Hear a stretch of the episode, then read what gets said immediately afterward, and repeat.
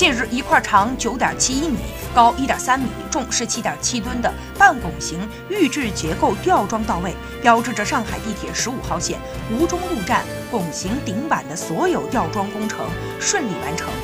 这也是预制拱形顶板吊装工艺首次在全国地铁建设当中应用。上海轨交十五号线是上海市轨道交通网络当中一条重要的南北向线路。据介绍，新的工艺有利于地铁车站站厅层实现无柱大空间，不仅减少现场支模的繁重工作量，还可以节约大约百分之五十的施工时间。此外，制作精度高，外观质量好。侧墙拱座结构在后期的运营当中，可增强乘客的舒适感，提升视觉空间感。